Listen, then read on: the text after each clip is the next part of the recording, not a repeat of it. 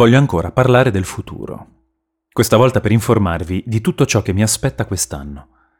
Sento che sarà un anno importante, in cui la mia vita prenderà strade inesplorate, un turning point, come lo chiamano in gergo tecnico quando si scrive una storia, il momento in cui tutto cambia, in cui un evento sposta la direzione della storia e ci tiene incollati, in attesa del proseguio. Quest'anno mi aspettano una miniserie, un film tv, una daily, vari eventi firmacopie, la partecipazione a festival letterari, la pubblicazione di due o tre volumi della saga dell'Anello di Saturno e il nuovo videogioco realizzato dalla mia società di videogiochi.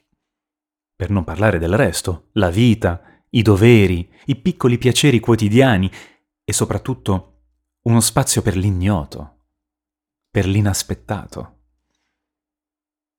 Adoro arrivare con almeno dieci minuti di anticipo a ogni appuntamento. Adoro camminare. Adoro avere una bolla di vuoto in cui perdermi totalmente nell'osservazione, nella contemplazione di ciò che mi circonda e di ciò che ho dentro. Spesso quando vado a giocare a scacchi al bar del fico cammino, mi permette di riattivare quella freschezza vitale che poi mi dà la carica e mi fa sorridere. Voglio poi vedere mia figlia crescere. Già ora che ha sei anni e mezzo è uno spettacolo alzarsi e vedere che ragiona meglio del giorno precedente. Sa comportarsi.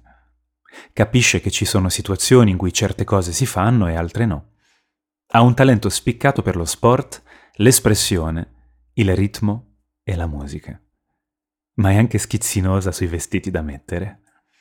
Ieri mi ha detto che una sua amica le ha prestato lo smacchiante per togliersi il rossetto che si era messa sotto gli occhi per sembrare uno zombie. Ha già delle amiche che le prestano lo smacchiante. La vita è davvero inarrestabile. Tra un mese circa finirò di girare Il Paradiso delle Signore e mi dedicherò molto di più alla saga.